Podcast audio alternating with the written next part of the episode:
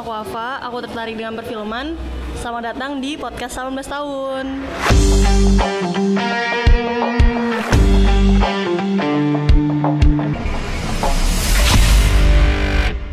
Oke jadi ini episode kedua. Hari ini tanggal 20 Februari 2019 Terus malam ini jadi kita ceritanya pengen bahas film nih ya. Tapi karena kalau bahas film sebelum masuk ke filmnya Pengen bahas general film tuh dari sudut pandang yang lebih umum dulu. Nah malam ini aku nggak sendiri udah ditemenin sama temanku. Ada Ava. Halo. Jadi Ava ini Ava ini apa?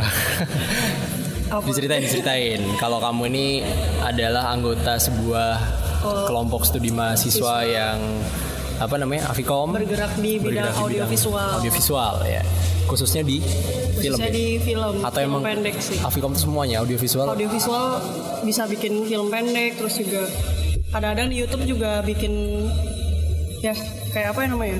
Di film pendek sih video-video bercerita gitulah. Pokoknya intinya fokusnya di video dan film pendek lah ya gitu ya. Hmm. Nah terus kalau misalnya ngomongin film nih ya Pak ya, kok awalnya tuh tertarik pengen masuk Avikom tuh kenapa tuh Pak? Waduh. Awalnya pengen masuk Avikom tuh ya penasaran sih. Terus juga gara-gara mungkin aku pas kecil emang dari dulu tuh dari keluarga aku sendiri kayak emang suka nonton film dari ayah aku yang udah ngoleksi DVD meskipun bajakan sih. Terus juga dari Meskipun bajakan sih Ya, oke. suka ingat banget dulu tuh banyak banget di rumah DVD DVD bajakan kan dulu kayak masih 2000-an awal tuh belum dilarang banget lah Belum kayak banget ya. kayak gitu masih Belum ditertibkan uh, banget masih gitu ya. beredar luas kan terus tapi ada uh, tapi kayak film-film kayak Harry Potter itu DVD-nya ori sih Jadi ori oke. Ingat- ingat banget dulu. Sombong nih ya, ori lah ya. Sombong.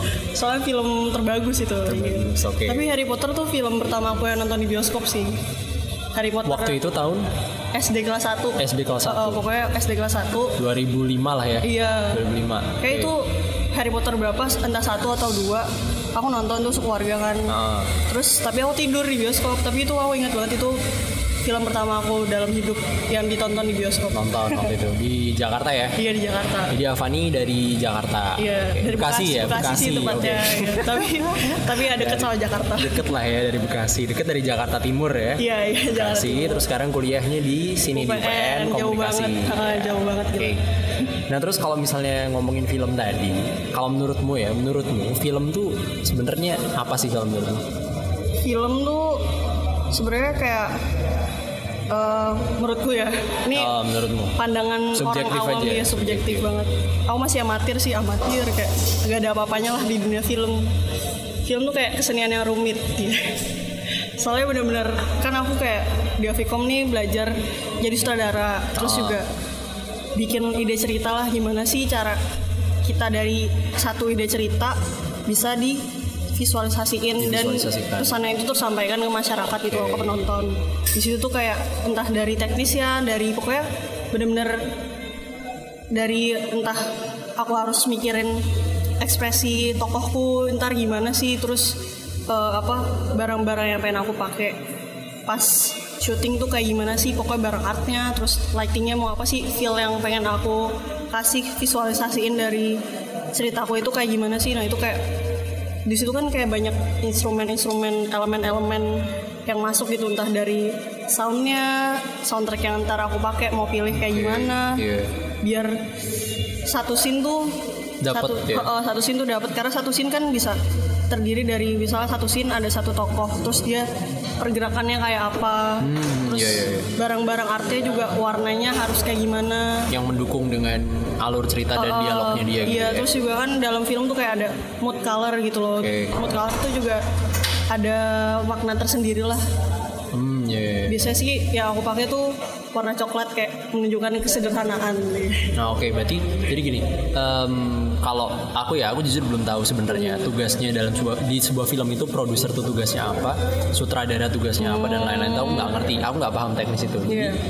berarti kalau yang tadi aku dengar tugasnya sutradara itu tidak hanya bikin storyline-nya tapi juga em, ngeliat soundtrack lagu musik apa yang cocok ada di Iya, film itu terus properti yang digunakan tuh yang seperti apa yang proper Iya, terus juga em, apalagi tadi pemilihan warna, color gradingnya gitu ya. Oh, color grading di situ gimana yang cocok dengan scene itu gitu.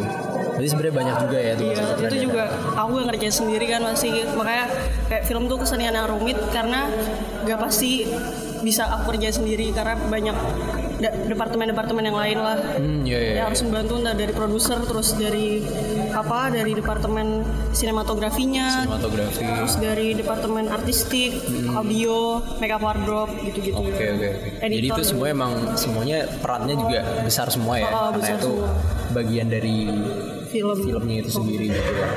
Nah, yang mungkin yang tadi karena kamu bilang kamu udah di Avikom tuh belajar menjadi seorang sutradara ya. Jadi kan ini nyerempet juga nih. Jadi kan udah bikin film kan ya dia. Iya. Udah bikin film nih, film pendek ya. iya film pendek Judulnya adalah ada udah tiga sih alhamdulillah Oh tapi tiga. Oke. tapi masih amatir banget lah gak ada Yang apa-apa ya gitu. paling pertama. Yang paling Judulnya pertama itu film Diksarku, Diksar di Avikom. Namanya judulnya Renjana. apa? Penjana. Ini kalau nggak salah yang itu bukan sih yang Apa tuh? nonton masalah prostitusi itu bukan sih? Eh, Bukan. oh bukan beda ya? Nonton PFDA nggak? Tahu nggak Datang? PFD ya?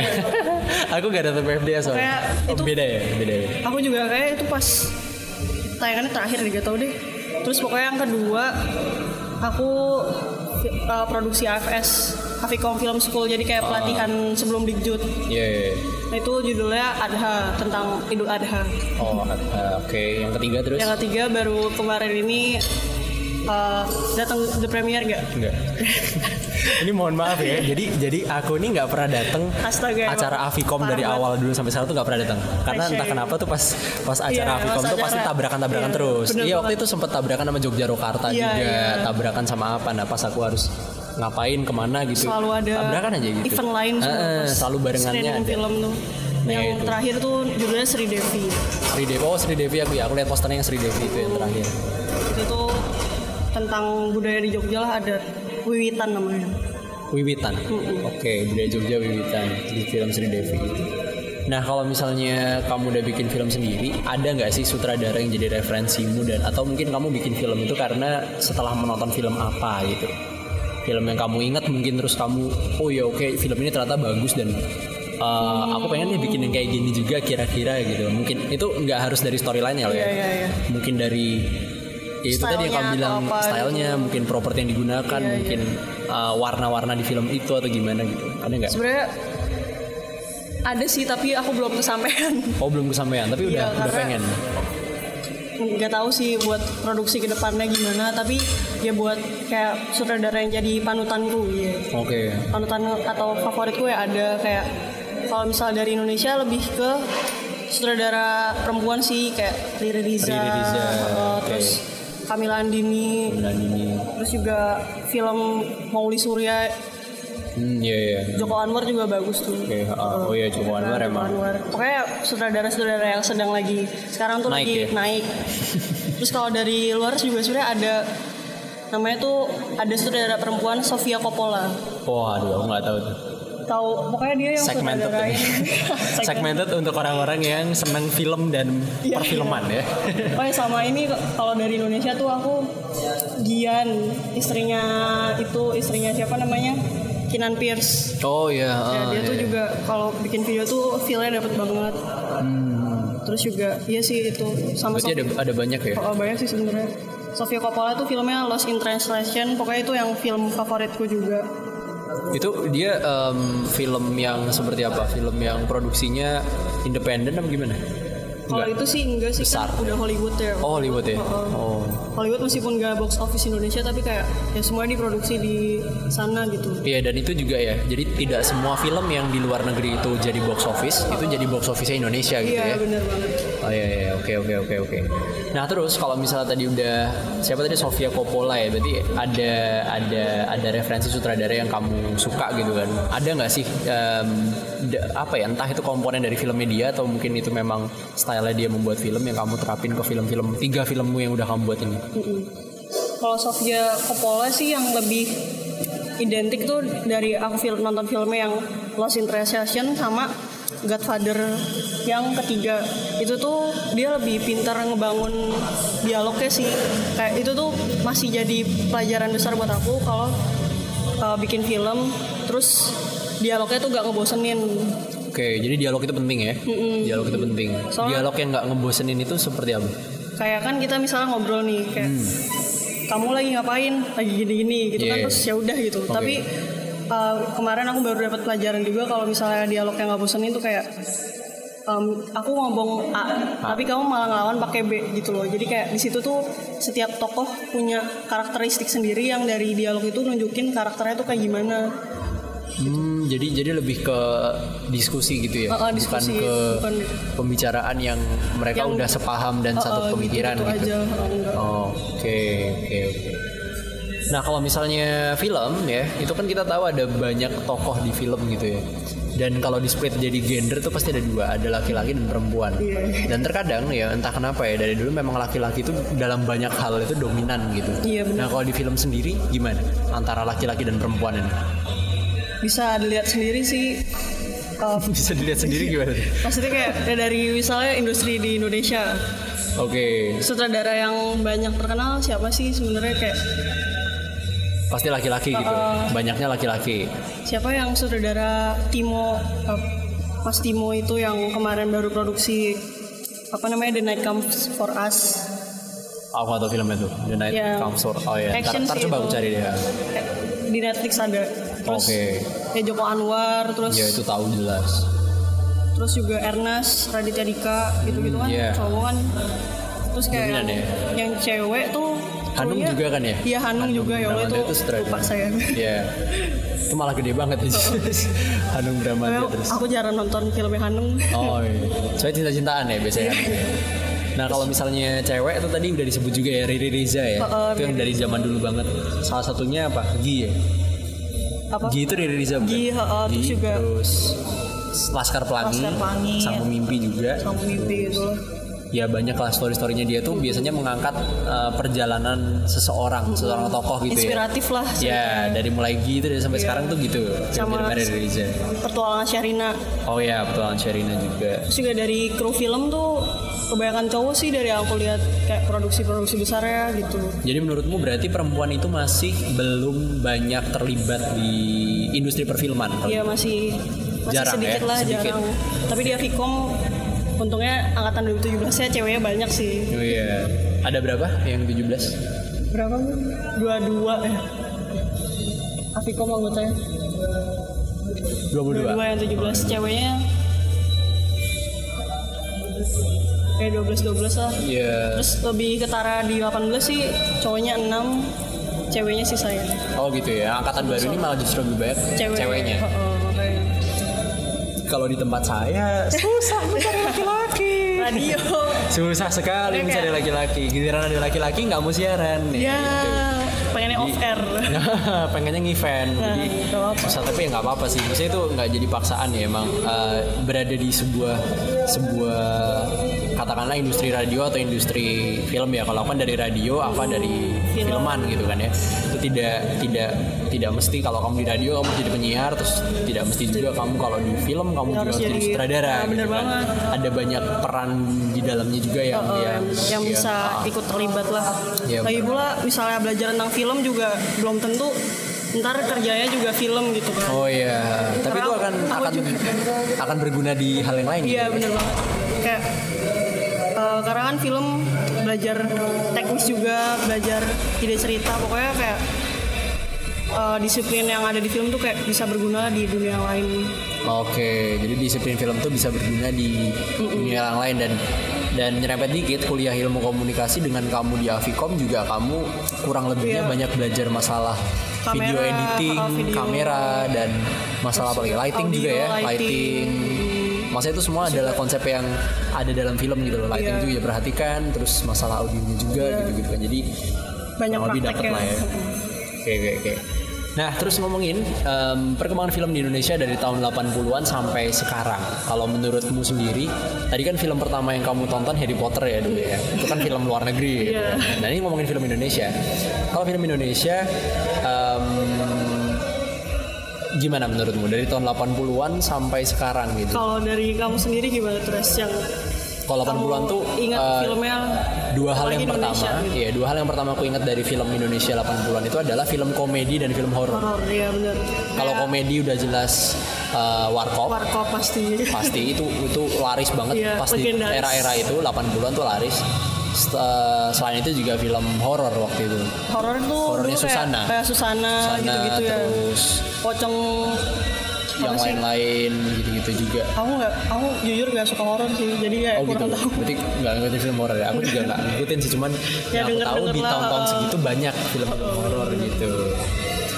Nah menurutmu gimana perkembangannya sampai sekarang? Dari ceritanya tuh kan yang tadi yang 80-an ke atas tuh lebih kayak gitu terus juga kayak sisi apa ya seksualitasnya lebih dilihatin gak sih kayak warkop yang jokesnya lebih ke cewek-cewek Hmm, ya, terus juga oke. yang horor tuh ya pasti dulu tuh horor Indonesia pasti identik dengan bokep gitu bukan bokep sih kayak ya Hal-hal yang lah. berbau seks gitu ya? hal yang berbau Hal seks entah seks. ceweknya lagi mandi tiba-tiba ada setan Ada atau setan, apa terus jump kayak- scare gitu. uh, jump scare gitu-gitulah Iya iya iya paham Terus paham. paham. kalau dari 90-an tuh mending sih kayak petualangan Sharina di situ tuh kayak udah bagus lagi gitu. Tuan Sherina tuh 90-an apa apa 2000 awal? 90 akhir gak sih? Ah, udah tahu deh. Lupa aku. Gitu. Soalnya saya ingat tuh kayak 90-an tuh masih yang Masih- gitu-gitu juga, masih masih, yang gitu-gitu juga. horor-horor yang gitu-gitu juga. Tapi ya ntar ya coba aku cek Iya, ya Tuan Sherina. kayak kita ya silakan dicek Silahkan dicek Tuan Sherina ya. Nah, sama kalau janji misalnya, Joni itu. Uh, uh, nah itu tadi menarik tuh, yang tahun 80-an itu em, seakan-akan uh, gender perempuan itu banyak dieksploitasi di film-film pada masa itu ya. Iya, iya. Entah itu sebagai pemancing, penghibur. uh, penghibur, atau di situ letak komedinya, atau di situ letak interestnya yang menarik orang untuk menonton Iya, iya. atau juga mungkin ya itu tadi eksploitasi yang hal-hal yang berbau seks tadi itu tadi gitu kan ya Beda jauh sama sekarang gak sih? Kayak sekarang tuh kan dulu kayak kalau misalnya kebuka dikit ya biasa aja lah maksudnya oh iya bukan masalah ngomongin itu ya sih tapi kayak lebih orang-orang tuh kayak lebih santai menghadapi itu Oh gitu. itu karena ya itu itu ada hubungannya dengan kayak misalnya gini oh yang mau kamu bilang itu adalah kenapa kok film-film warkop zaman dulu tuh uh, scene-nya mungkin di pantai cuma Iya, pakai iya. baju renang swimsuit yang ketat-ketat gitu nggak ada masalah tapi kalau Tapi sekarang, tuh sekarang kebuka dikit kayak kemarin ada yang iklan protes. Blackpink gitu ya langsung kena protes kena petisi dan Shopee, heeh. lalala yeye gitu kan ya itu mungkin banget. lebih ke um, masyarakat Indonesia sekarang yang juga udah lebih apa ya lebih mendekatkan diri pada agama iya. ya sudah terlalu banyak aliran-aliran prinsip-prinsipnya agama. kuat uh, Ah, ah, dibanding perspektifnya makin banyak dibanding zaman dulu Oh, gitu ya oh. karena sekarang lebih dominan eh, yang aliran seperti itu dan gitu. apa ya dan masyarakat juga banyak ngikut ke sana jadi hal-hal kayak gitu jadi sensitif kalau zaman iya sekarang benar banget Em, kalau misalnya ngomongin film tadi ya dari tadi kita ngomongin film berarti kan identik dengan bioskop ya. Karena namanya film tuh diputra di mana lagi kalau bukan bioskop, kan?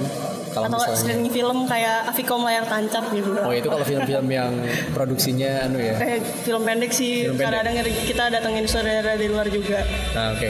Nah sekarang tuh sebenarnya masih ada nggak sih Pak bioskop-bioskop yang dari zaman dulu yang bukan bioskop anu ya bukan bioskop besar yang dia itu sifatnya franchise gitu. kayak XX1 gitu atau Ya itu kan franchise ya, itu kan franchise bioskop yang besar gitu. Iya. Di seluruh Indonesia ada.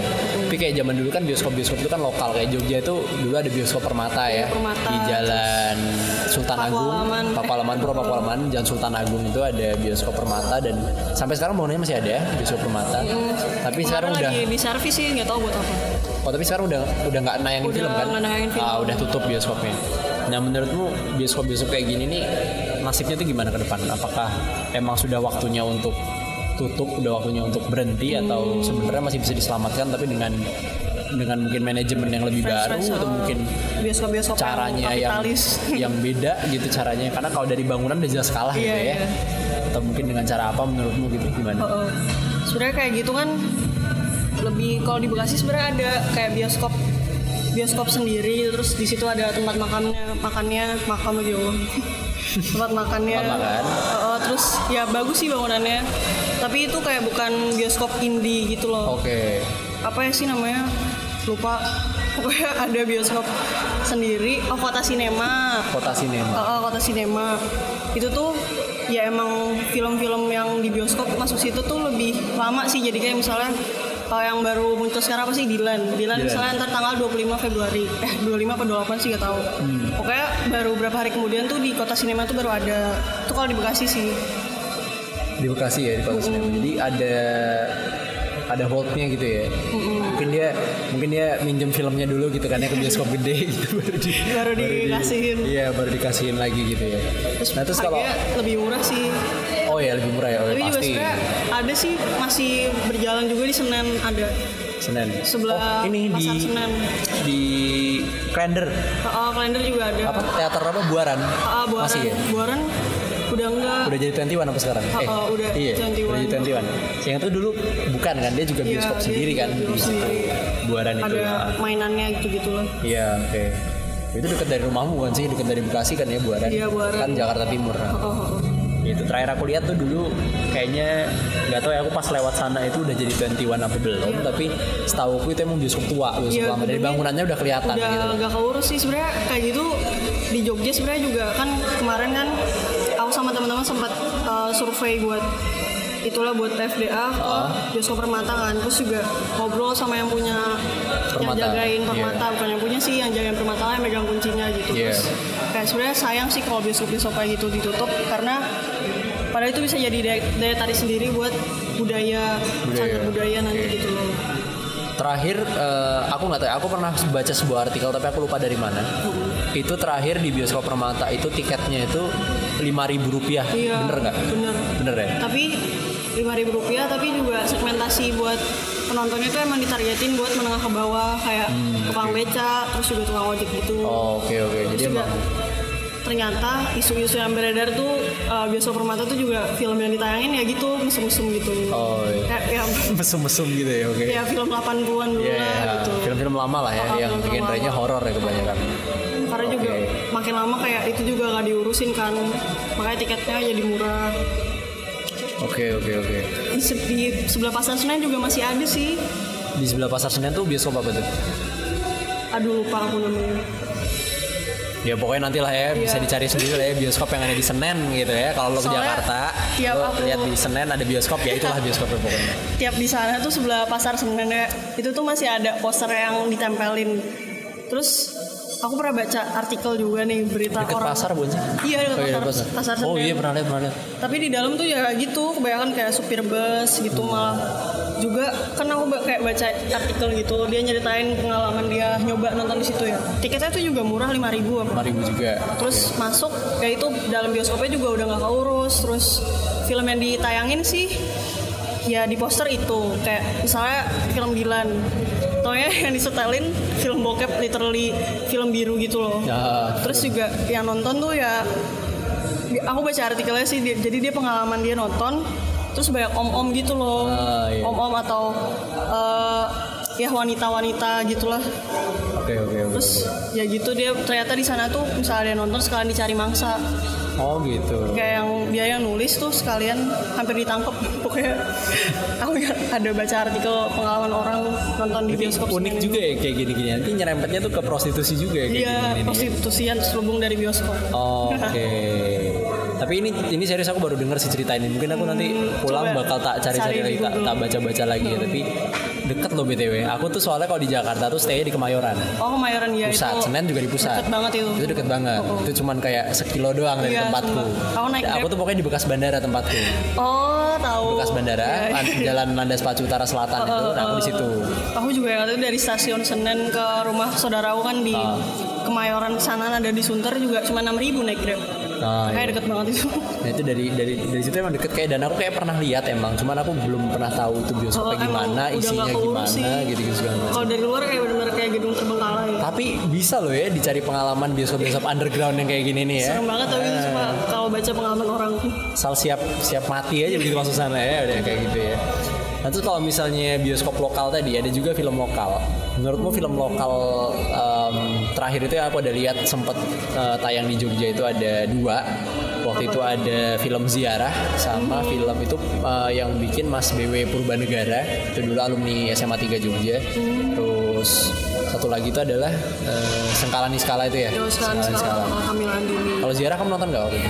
Ziarah udah nonton tapi nggak full Udah nonton tapi nggak full, oke. Sengkala Niskala nonton ya? nonton. Nah, kalau Sengkala Niskala gimana menurut? nonton. Oh iya, sama dia juga. Nontonnya pas itu di CGV sih kan. Ah, terus itu emang yang diangkat tuh Kamila Andini tuh khasnya dari film-film yang aku lihat. Selain kayak kan ini skala skala terus aduh lupa ya tiba-tiba. Skala skala terus juga uh, Diana sendiri Diana. Hmm. itu tuh tapi kalau Diana sendiri Diana tuh tentang perempuan lah. Tapi dari skala skala sama film-film dia yang lain tuh ngeliatnya dia lebih sering angkat kebudayaan Budaya. kebudayaan orang timur soalnya kan ini kayak keturunan timur juga kan Hmm. sekali sekala kan juga kayak ngeliatin orang apa anak-anak kecil yang tinggal di Bali kan Ya anak kecil ya. nah itu kayak juga semiotikanya baik banget tau semiotika kan maksudnya Iya. nah di, fil- di film tuh banyak semiotika gitu deh dari entah dari properti tokoh yang dipakai atau jalan ceritanya dialognya ini semiotikanya itu maksudnya apa gitu? Kayak banyak makna makna tersirat ya dari film gitu. Ya pokoknya di endingnya film itu tuh eh, dia apa ya itu? Eh, ada bulannya gitu kan ya? Oh dia ngeliatin bulan ngeliatin bulan ya? Heeh. tuh endingnya gimana sih? Pokoknya aku nyata ada bulannya cuman aku gak tahu dia ngapain. Jadi kan kayak itu gelap. Heeh, itu gelap. si anak perempuan Iya. anak perempuan pakai kostum narinya itu kan terus nyatin bulan. Kalau aku nanggep kakaknya itu kan itu kan jadi ceritain tentang dua anak kembar kan? Iya, cewek sama cowok namanya lupa aku. Iya itu dua itu. Pokoknya udah setahun yang lalu nonton. Terus kakaknya kan tiba-tiba suatu hari sakit. Sakit. aku juga nonton interview Kamila Andini tuh sekali sekala maksudnya apa sih? Jadi dia tuh cuman pengen liatin gimana sih seorang anak kembar masih kecil. Terus salah satunya misalnya sakit. Terus yang satunya tuh gimana sih menghadapi saudaranya yang meninggal? Oh, seorang anak kecil yang menghadapi saudaranya yang meninggal gitu. Lah keluarganya lah ya, Uh-uh. keluarganya. lebih ke ngeliatin ke anak kecil sih. Sama ini kan kita kayak ngeliat kalau orang dewasa misalnya ada saudara yang meninggal oh ya udah sedih. Tapi kalau anak kecil gimana sih yang dia belum tahu apa-apa soal kehidupan belum tahu soal dunia terus tiba-tiba saudara kembar yang dia dari bayi pokoknya masih sering main bareng tiba-tiba Meninggal. sakit meninggal gitu Berarti sebenarnya ingin melihat eh, sudut pandang itu dari feeling si anak kecil tadi itu ya, Hmm, si perasaannya anak gimana? perempuannya ha, makanya Oh, kan oke. dia kayak kakaknya lagi terbaring tapi dia berusaha menghibur dengan tiba-tiba pakai kostum terus mereka berhayal jadi penari gitu-gitu kan Iya, iya, iya, iya. terus di situ tuh kalau yang endingnya bulannya aku rasa ini perspektifku sih kayak kan film tuh terserah penonton mau nanggepinnya apa Iya. tuh kayak dia berharap si bulannya itu kakaknya jadi dia kayak lihat kakaknya yang udah meninggal Oke oke oke. Tapi film yang kayak gini ya, film yang ibaratnya dikatakan orang-orang tuh sebagai film-film lokal yang berat gitu. Berat. Dalam artian tuh susah dicerna sama orang-orang biasa gitu. Storyline-nya ya, Iya. jalan ceritanya. Menurutmu gimana dengan apa ya? Aku aku nggak bilang film ini kurang laku ya, tapi dari hampir semua orang-orang yang aku kenal terus setelah nonton film itu, wah filmnya gini Apa ya, sih filmnya maksudnya? bingung ya, filmnya Oh. maksudnya apa sih gini gitu. Menurutmu gimana? Apakah orang apakah Indonesia yang tidak siap dengan film-film seperti ini atau gimana? Indonesia yang tidak siap Atau memang film ini segmented hanya untuk kalian-kalian pegiat film atau gimana? sebenarnya nggak segmented juga sih tapi entah kenapa ya juga film-film yang berbau budaya atau yang ngangkat-ngangkat tentang Indonesia banget lah budaya-budaya terdalam di Indonesia. Itu tuh emang lebih lakunya entah kenapa juga di festival luar gitu loh. Kayak atau enggak kayak ada filmnya si Saleh tentang pokoknya ada uh, tentang perempuan juga di pedalaman gimana sih dia menghadapi uh, budayanya yang masih konservatif sedangkan dia pengen maju gitu loh. Iya. Kayak hal-hal yang sensitif kayak gitu yang emang sih menyinggung ada sedikit sara Hmm, Tapi tapi sara dalam hal positif loh itu malah lakunya di luar gitu di festival luar karena mungkin menurut orang luar kan nggak punya budaya spesifik gak sih kayak kalau orang Amerika atau Iya mungkin orang luar memandang itu sebagai hal yang biasa Unik, karena hal yang unik. dan biasa karena mereka tidak tidak begitu ada budaya yang bermacam-macam kalau aku gitu. bilang mereka tidak begitu sensitif dengan isu-isu sara sih Oh, oh, mereka lebih apa ya lebih lebih biasa aja Iya, menyikapi makanya- hal-hal yang kayak gitu Makanya Marlina kan laku banget tuh di Ah. festival. Ya mungkin itu lebih ke benturan antara si antara konsepsi film itu dengan budaya yang ada di Indonesia kali gitu ya. Mungkin lebih kayak kayak gitu. Tapi kalau misalnya di luar negeri laku ya. Iya, laku. Emang hampir semua hal tuh kayaknya kayak gitu gitu kan ya. Musik pun juga kayak gitu ya. Iya. Musik pun juga kayak gitu. Musik-musik yang kita anggap aneh, Aneh. kita anggap apa Malah sih gitu. sana kayak Polka Tapi Wars. Terus eh, Wars ya. Terus Sigit. Polka Wars aku seneng loh. Oh, Sigit. Pol, ya Polka Wars. Oh iya, mereka kan rekaman di New York ya. Iya, benar-benar bener. Sigit juga Ya, ini agak menyinggung ke musik ya kalau kalian sobat kencrot ya. Iya. Sobat kencrot tahun. sama seperti saya sobat kencrot. saya juga sobat kencrot ya Jadi kalian harus tahu kalau Polka Wars tuh sampai mereka menang em, apa ya, waktu itu yang ngadain Converse kalau nggak salah ya. Terus mereka Pokoknya- menang sampai rekaman ke New York waktu itu yang EP NY, EP New York waktu itu. Sigit rekaman. juga Sigit juga ya. uh, Sigit. sampai bikin konser sendiri Nah itu makanya unik. Terkadang yang kita anggap aneh itu dianggap Di orang lain itu malah bagus, bagus. gitu. Dan itu Kenapa juga ya? Cara pandang kita terhadap orang negeri pun di sini sama gitu. Jadi kayak seakan-akan kita menganggap orang-orang Indonesia itu kalau kita ngelihat ah B aja nih, A B aja nih. Oh, iya. Tapi begitu kita Lihat ngelihat bule. orang bule, wah cantik ya keren gitu. ya ya Allah Wah, cantik ya, pengen deh ya. punya suami kayak gitu Ah. atau pasangan kayak Padahal menurut orang-orang bule yang lain sebenarnya Nah, ya orang-orang itu biasa biasa aja. aja, Tapi- karena mereka ketemu kayak gitu gitu Ya, tiap hari. dari lahir dan dan di sana ada yang lebih cantik gitu ya, ada lebih cakep dan lebih ca- cantik tapi karena kita yang tidak biasa ngelihat kayak gitu seakan-akan mau gimana pun bentuknya itu udah keren gitu ya kan kayak orang-orang cantik di Indonesia juga kebanyakan blasteran gak sih? Oh iya. Artis kayak Jeffrey Nicole lah iya blasteran kan. bener-bener. Terus juga artis-artis cewek paling banyak itu ketahuan blasteran. Iya, Yang iya. putih terus Yuki Kaukasian, Kato gitu ya. kau kaukasian Yuki Kato. kaukasian lah. Ah iya yang ibaratnya yang kulit kulitnya kulit putih lah ya gitu. Yang terang lah ya kulitnya gitu. Terang. Ya gitulah ya. Terus terakhir nih pertanyaan terakhir. TV series sama film? Kamu lebih milih yang mana TV series sama film? Karena aku jujur kayak film sekarang lagi ngikutin TV series sih. Oke lagi ngikutin TV series. Uh-uh. Terus Em, TV series apa yang kamu ikutin?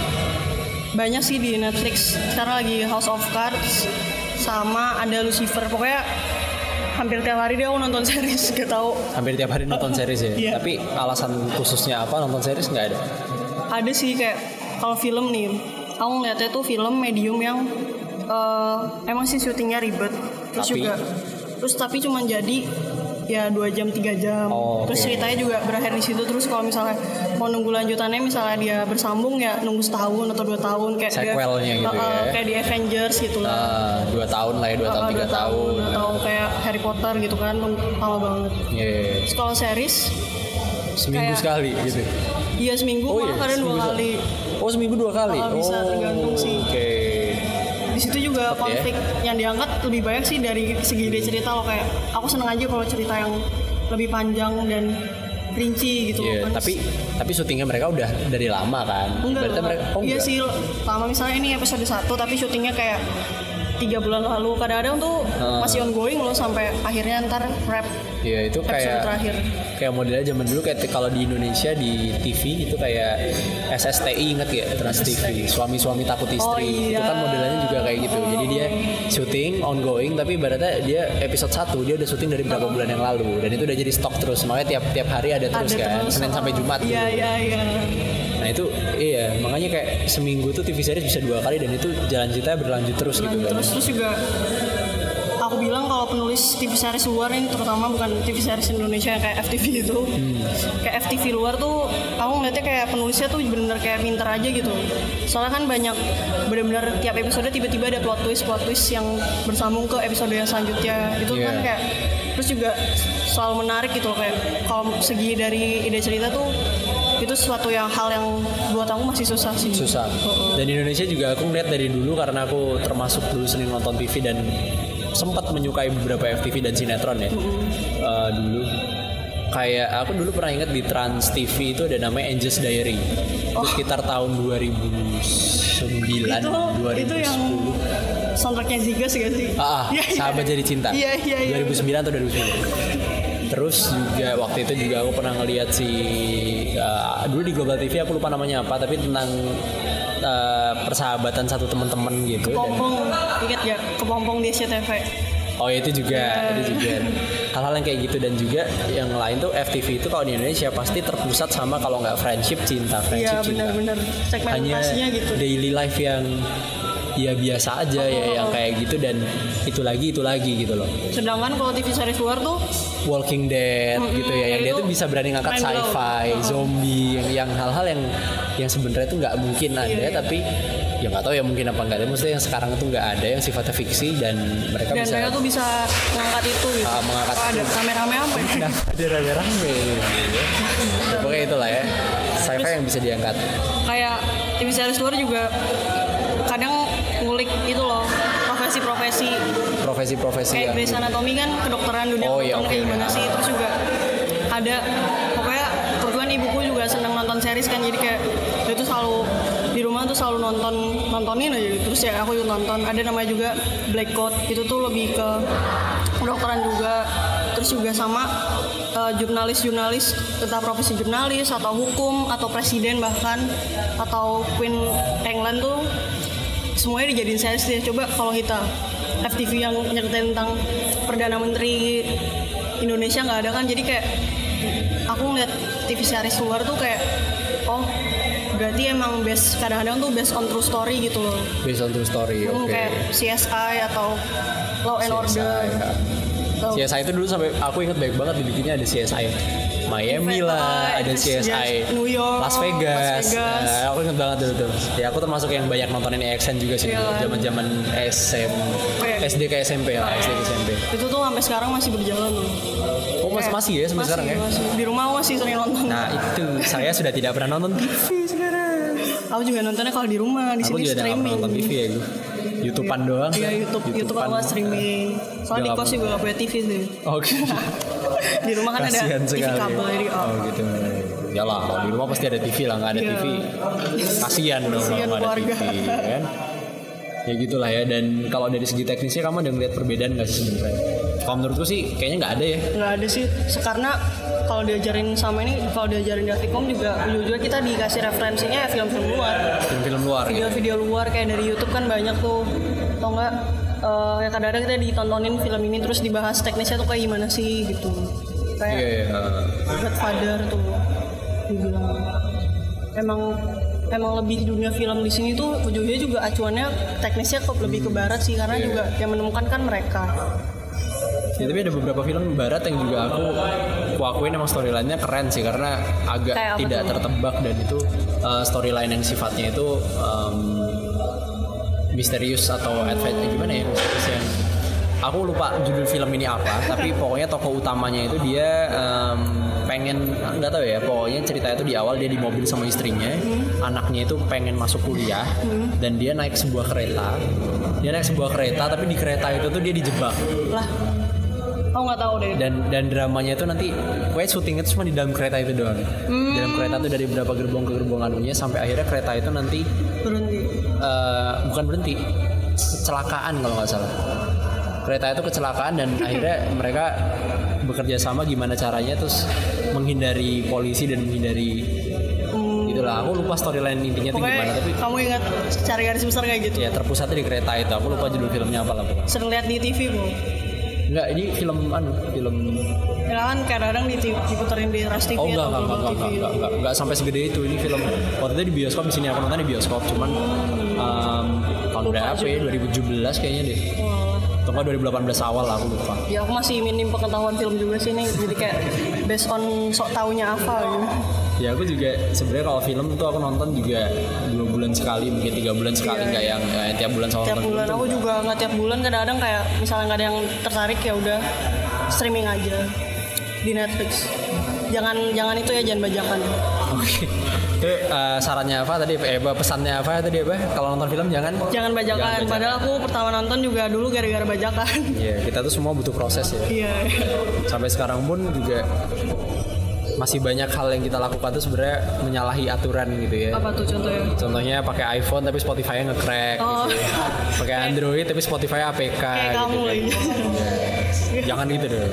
Enggak enak. tawan ya rahasia dapur Nah, hal-hal yang kayak gitu ya. Jadi em, kita udah tadi tuh ngebahas apa ya, Pak? Tadi macam-macam ya tentang film, tentang film itu sebenarnya gimana sih menurutmu? Terus juga ada perkembangan film Indonesia juga. industri film tuh kayak industri gimana film gimana terus em, kenapa sih eh, peran perempuan tuh masih jarang di industri perfilman terus tentang bioskop juga gitu doain ya aja ntar makin ke depan Iya besok-besok kayak kita bakal bakal apa ya ngobrol bareng lagi kali ya soal review film atau apa bisa gitu.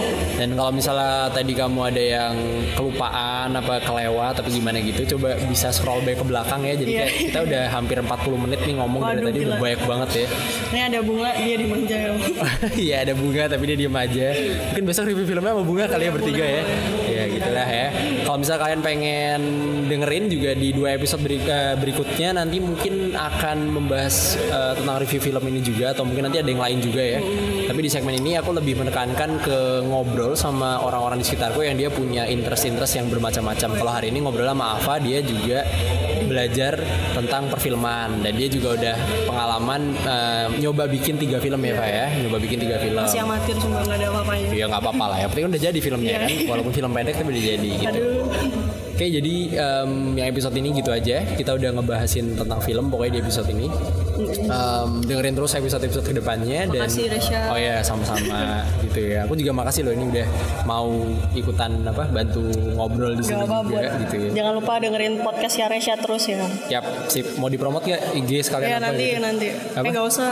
Oh nggak usah. Iya gue